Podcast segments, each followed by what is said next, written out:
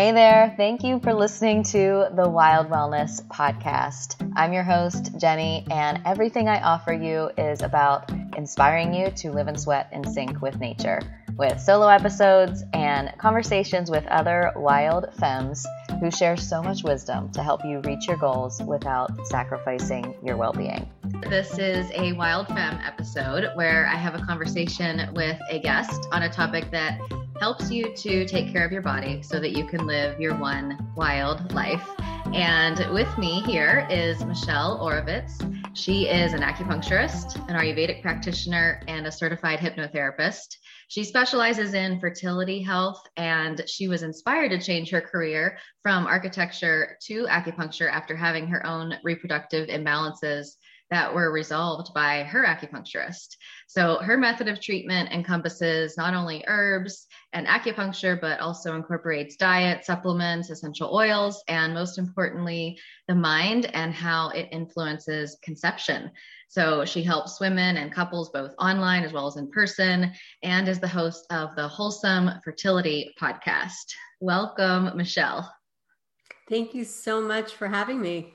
Yeah, I'm so excited. I love all the things that I have learned about my body, about traditional Chinese medicine through receiving acupuncture myself. So I'm just thrilled that you're here to share more. And I guess in the topic of fertility and reproductive health, I know you have your own journey with this, but where would you guide women to understanding the connection or the language around how Chinese medicine views this, or like from a lens of acupuncture? What are some of the things to understand about our bodies in that way? Because I know it's a bit of a different language and understanding than sometimes we've been taught. So where do you like to start in helping people to understand maybe a different viewpoint around fertility, around reproductive health and our menstrual cycle when it comes to traditional Chinese medicine and acupuncture?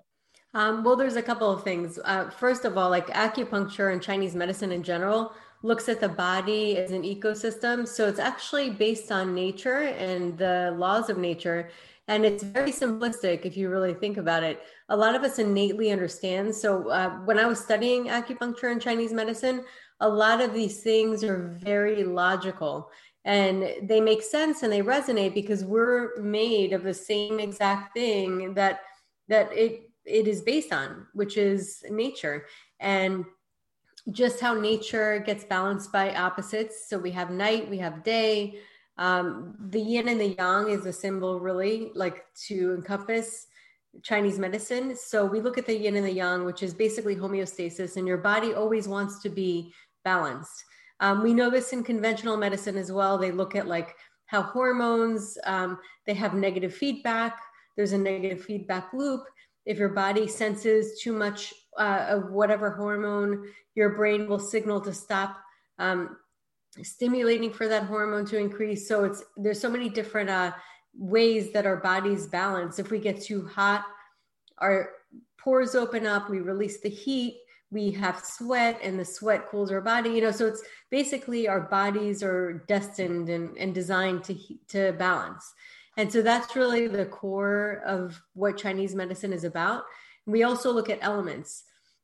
So just like we have dampness in certain climates or too much heat or too much cold, our bodies also reflect that, and they have their own climates. And that's how that's when herbals come in. Herbals work on that chemistry and the chemical aspect of it. And Chinese medicine, as far as acupuncture goes, that works on the electricity of the body. And so using certain points, it gets the energy to move. And it's almost like we're like this circuit of channels inside of us that really feed energy to our organs. And that helps our bodies to get into balance. So it's basically, and then reproductive health is a reflection of our overall health. It really is as simple as that. If our body gets what it needs, our reproductive health is automatically going to do well because, we had spoken about it, right? Too much exercise can shut down your period, right? And too little exercise isn't good either. So, when you have that balance and your body gets exactly what it needs, reproductive health is basically going to be reflecting that. Yeah, exactly. And with fertility specifically, do you see any certain patterns in people that you work with and the women that you have helped, which is so many, and just things that they might be noticing within their lifestyle, or patterns that you notice that might even be sort of typical traditional Chinese medicine patterns that you see in the body? And what are some things to be aware of in that, if someone is on a fertility journey or just wanting to optimize their hormones and their health? Is there anything that you would share that might be a typical pattern and something to be aware of? Yeah, I mean, there's so many different patterns. I tend to see a lot of people getting very cold, believe it or not. We're in Florida. But the thing is, I think that what happens, honestly, is that we go outside, our pores are wide open. In nature, there's no such thing as AC. And then we're going inside, and all of a sudden our pores are wide open. Our body's not prepared to get that cold coming right in, because when it's cold, our pores are supposed to be closed so that it regulates the heat in our body or the cold. And so a lot of people, believe it or not, they get really cold. And one of the things that I always tell everybody is keep your feet warm or at least covered. Don't put your feet on the cold tile, because that will get drawn up into your channels. So it's important to kind of keep that. Another thing is spleen qi deficiency or liver qi stagnation. Those are two patterns that are pretty common all across the board, not just with fertility. And that tends to be when there's too much stagnation, it really responds to stress. Mm-hmm. And unfortunately, a lot of the jobs, a lot of corporations, there's a lot of demands on people, and then the stress of the quarantine, the COVID, and everything that's been going on is also affecting. And what happens when we stress is we tighten up our bodies, and then that stifles the energy from flowing the way it's supposed to and feeding organs. And so we'll tend to kind of feel stressed and tension up here. What happens is, as we know, a lot of us have gut issues, and a lot of it has to do with processed food, antibiotics, all kinds of assaults that we have. We're eating the wrong foods or foods that we're sensitive to, and that can cause inflammation and all kinds of other problems. And also, we need a really healthy spleen in order to create blood. For women, obviously, the menstruation is all about blood. So it's important to have all of that in check, and that a person's not too deficient is really nourished from within.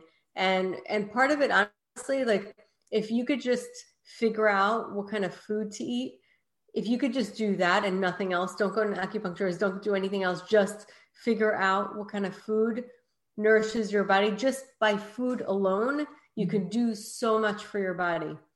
Yeah. What's your approach with food and helping women to find that? What is optimal for them? Because, you know, we're all quite different. And even though there's some common things that are very good for all of us for the, you know, in a general sense, where do you direct women if they're asking, well, what is optimal for me? You know, it can be so confusing with what to eat and what to avoid and things like that. Well, there's two things. One of them, the easiest way to do it really, but it's a little more expensive, is to get tested. Mm-hmm. And I have, I offer a couple of different tests, and I do this for my patients, is you could do gut testing. You could do stool testing to see what's going on in the colon, like what kind of bacteria you have, if there's inflammation, things like that. Or you could do a food sensitivity test, where you prick your finger and then you get your blood, and they basically look for antibodies for proteins, and then they can get even more detailed, and it gets more expensive, of course, where they get into the peptides. But that's like adding different tests to specific foods. And you can actually go and really see that way if a person has a food sensitivity. But like I mentioned before, how our bodies are designed so intelligently, our bodies are very intuitive, and you will feel off with certain foods. One of the best ways to do it, if you can, is the elimination diet, really removing all the big ones that tend to cause inflammation or sensitivities, and then reintroducing it one by one. reintroducing it, seeing how you're feeling. And if it's okay, then introduce something else, or get back off of it. If it's causing issues or you're feeling a little more tired or headaches.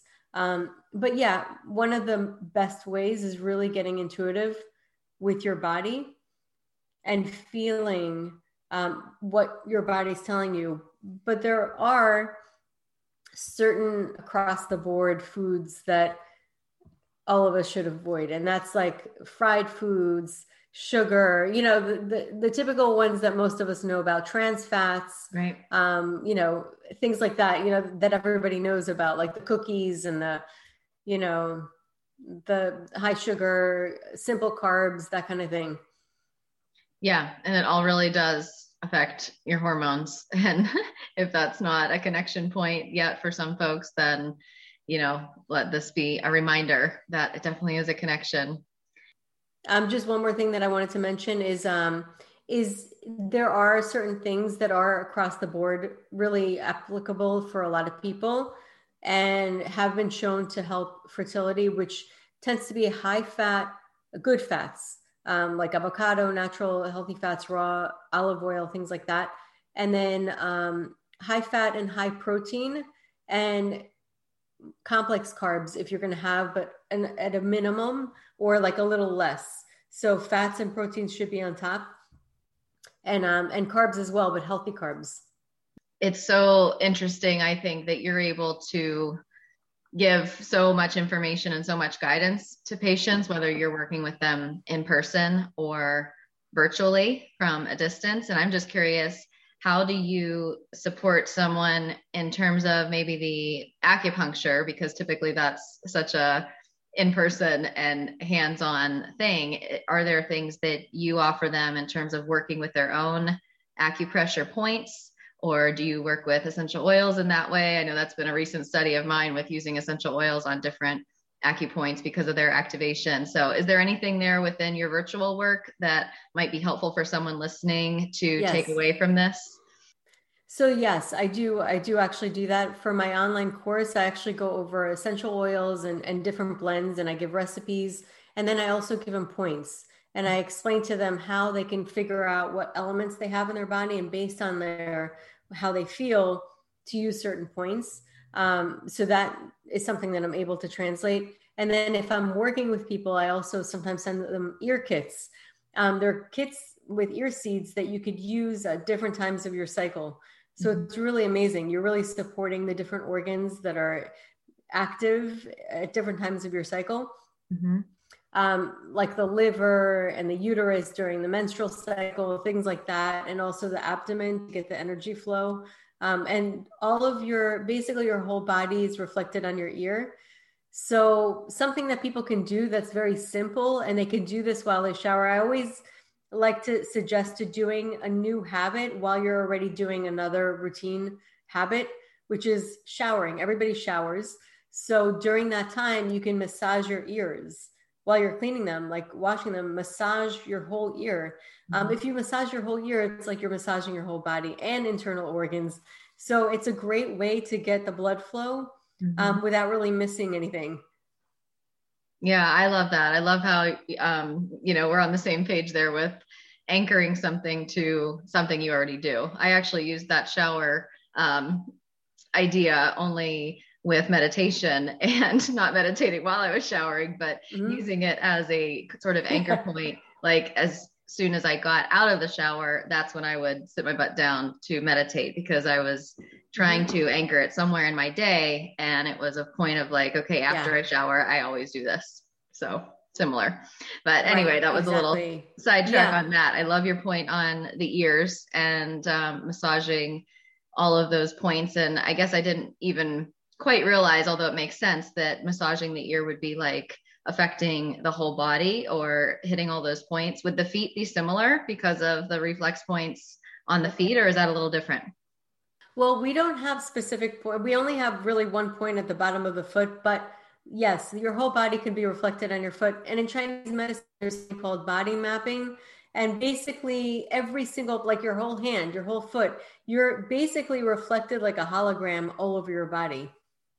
so fascinating to look at it from that lens, because I know when I first learned about it, it was like nothing that I had ever heard, that, you know, a point here on your hand would be associated with the liver meridian and mm-hmm. supporting your hormones in that way. And, you know, it's just a whole new way of mm-hmm. looking at it and thinking, but it's been something that's been very helpful to me. And I know that's been your experience too. And that's why you do the work you do. So I think it's definitely something that women can learn about and use to support themselves in that way. I guess if they were listening and wanting to know about fertility specifically and working with each of the phases of their cycle, or if they're not currently menstruating and they're working with just those phases themselves, trying to work with the shifts that they might feel or get their cycle back, is there anything that you would offer for, like, say, the follicular,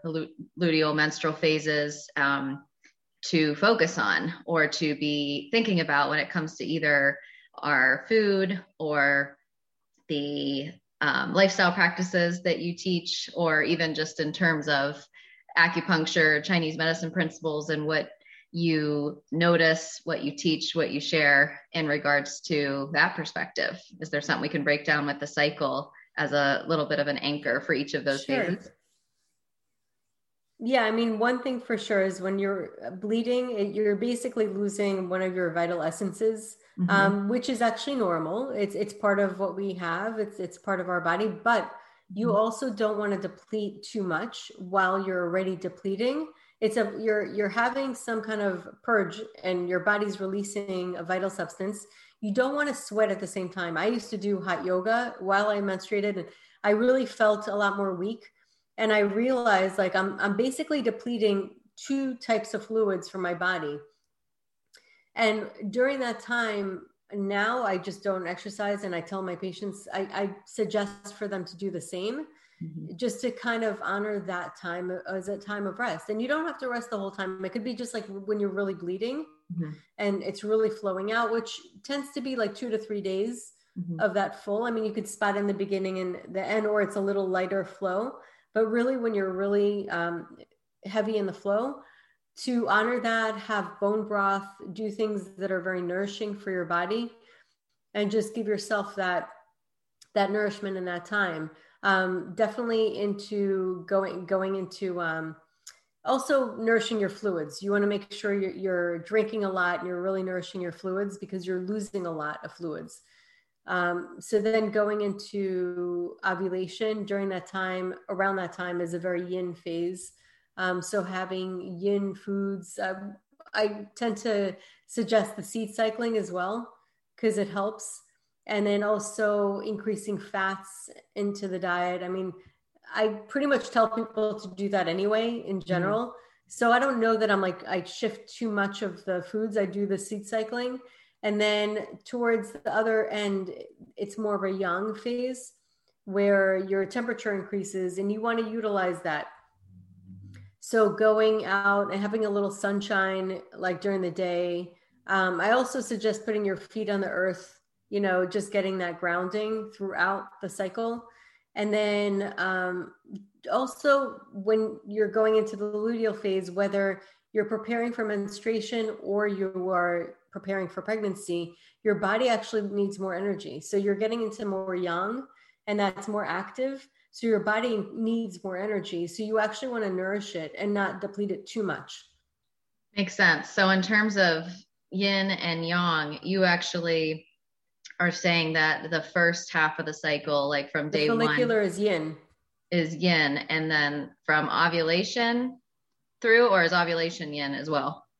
Ovulation is when it shifts to yang, because it also, okay. It starts to peak. I mean, it's actually both, you know, it goes down and then it goes up. If you think about ovulation, you think about the fluid, that's very yin, you know, so you think about the cervical fluid is a very yin thing. But then you're going into this phase where you're about to fertilize, and that's really typically what it is. And that's a very yang thing, because it needs a lot of energy. So it's actually, it kind of like is where they meet, the yin and the yang.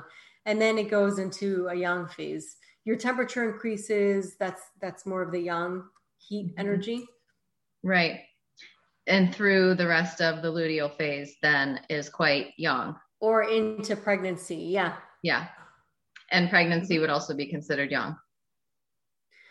Yeah. I mean, it's both, you different know, phases. It's both, but for sure, you know, you're increasing because there's a lot of activity happening, but at the same time, it's kind of, it's in there, you know, it's inside and it's surrounded by fluid, which is yin. And so it's kind of a little both, but yeah the young, the luteal phase is very young.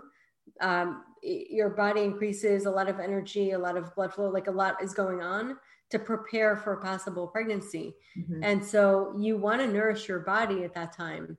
And that's why it's interesting, because if the body's depleted, you'll tend to want sugar right before your period, or you'll kind of crave sugar. Why? Because it's a quick fix of energy. If your body's depleted, you want quick energy. And so if you eat correctly and you're really nourishing yourself with proteins and fats, you're not going to crave that sugar because you're already getting that energy, you're already nourishing your body. So that's kind of a symptom of your body not being nourished. I think it's so interesting how the yin and the yang reference there, and reason I was kind of clarifying is because I see where that understanding makes sense so much. And also in my mind, when I think about exercise and sort of the second half of the cycle, as you know, like being a winding down, like you are not never wanting to deplete your energy, but like the premenstrual time, you don't want to go out and do your hardest efforts necessarily. And then of course, during menstruation, like you were saying, so just in simple concept in my mind, like the end luteal phase would be very yin movements. But when I think of yin movements, I think of nourishing, slow, right. Hard. And what you're doing is actually you're bringing in yin so that you're able to help the young, support the young. So they're always together. That makes sense. Yes. Okay. That's awesome. You said that like that, because now that makes, that clarifies completely. Mm-hmm. And just like okay, so then in the menstrual phase, where it's more yin, then where does that tie in? But at the same time, you're depleting the yin. You are. You're depleting the yin, right, because you're depleting fluids and you're depleting, you know. So it's a time to nourish that yin. Uh-huh. It's a time to nourish that yin, and then you know, so you don't want to do too much. But then, as you're moving into the yang, that's like the time where you're most able to be active, and you're most at your peak, and you have the most energy. So you're like getting all this energy, and then afterwards, you want to sustain that energy. Mm-hmm. Yes. Okay. That's really beautiful, because it's very intricate. There's a lot going on. Yeah, there is. And I hope listeners are kind of grabbing that too. Maybe you can re-listen if it didn't make sense to you the way that it is in my brain right now. But well, here's the thing too, is you don't need to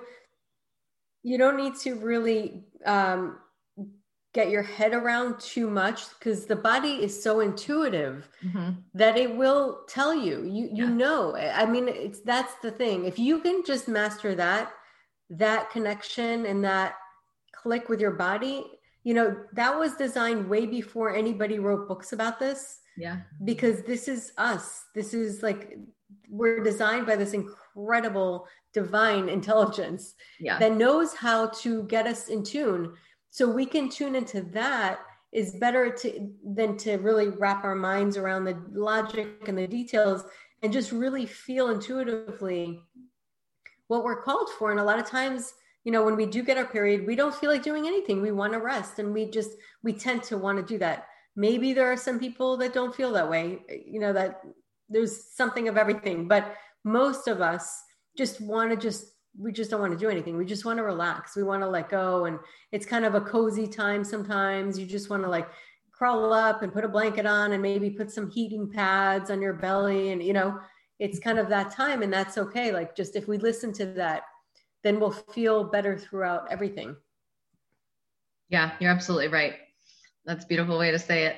And speaking of cycles and anchoring to that or understanding it, I'm curious, do you have a cycle that you anchor to, whether that be menstrual cycle, the seasons, the phases of the moon? How does that look in your life, and what does that reminder show you within the cycle? Yeah, I'm definitely all about the phases of the moon. And I actually have my patients, because we as humans have this amazing ability to entrain. We entrain the second we're born with our parents, with our mother. We entrain with her heartbeat, with her breath. We have this incredible ability to entrain, and that will always anchor us. And that really exists in nature. So when we entrain with the light of the sun, then it helps our 24-hour cycle, our circadian rhythm. It helps us know when to be awake and when to be asleep. And that's why a lot of us have issues, because we have artificial light, and that's confusing for our bodies. Our bodies don't know artificial light.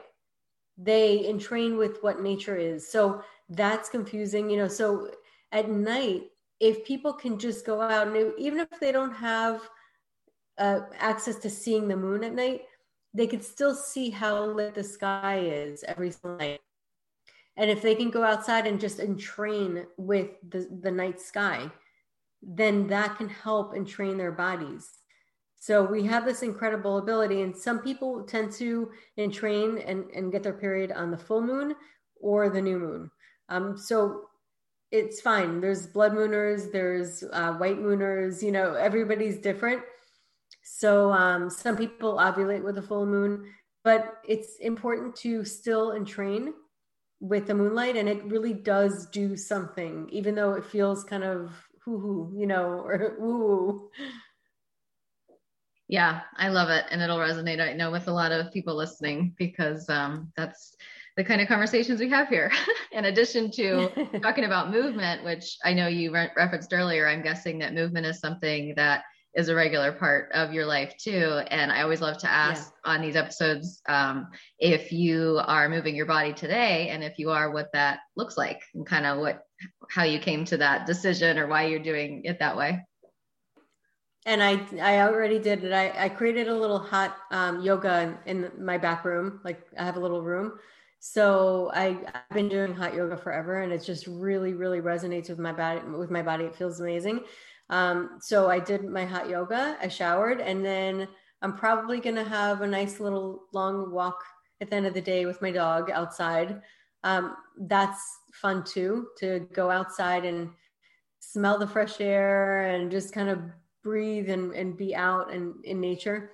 What's something else that you do most days for your health? Meditate every day. I love it.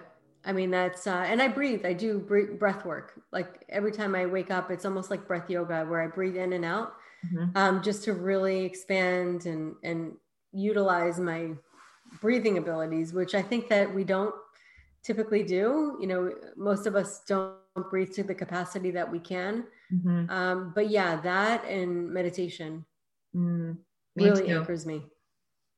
Yes. And I always love to ask, what does wild mean to you? Wild is free, freedom.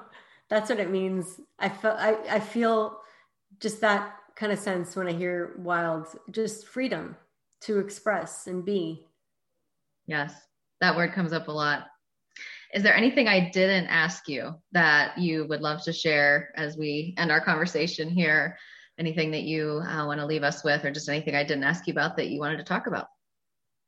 Nothing comes to mind. I just, I guess what I will just like leave you guys with is just to listen to yourself more. I think that that's something that I think we tend to kind of go by the professionals and people who are, I guess, like have certain credentials. And I think it's important to really trust our own intelligence as well, and listen to that divine intuition that we have. Yes. Thank you for that. And thank you for everything you shared. This was such an amazing conversation. I hope those of you listening get so much out of it. Michelle is doing beautiful work for women, for all people, for all those that are wanting to learn more about their hormone health and they're on a fertility journey. And of course, I will leave in ways that you can get connected with her in the show notes, her website and social media. So you can check there for all those details. And thank you again, Michelle. I really appreciate you being here for this conversation. And thank you for those of you listening, as always, for listening, for watching. And until we chat again, go live your one wild life.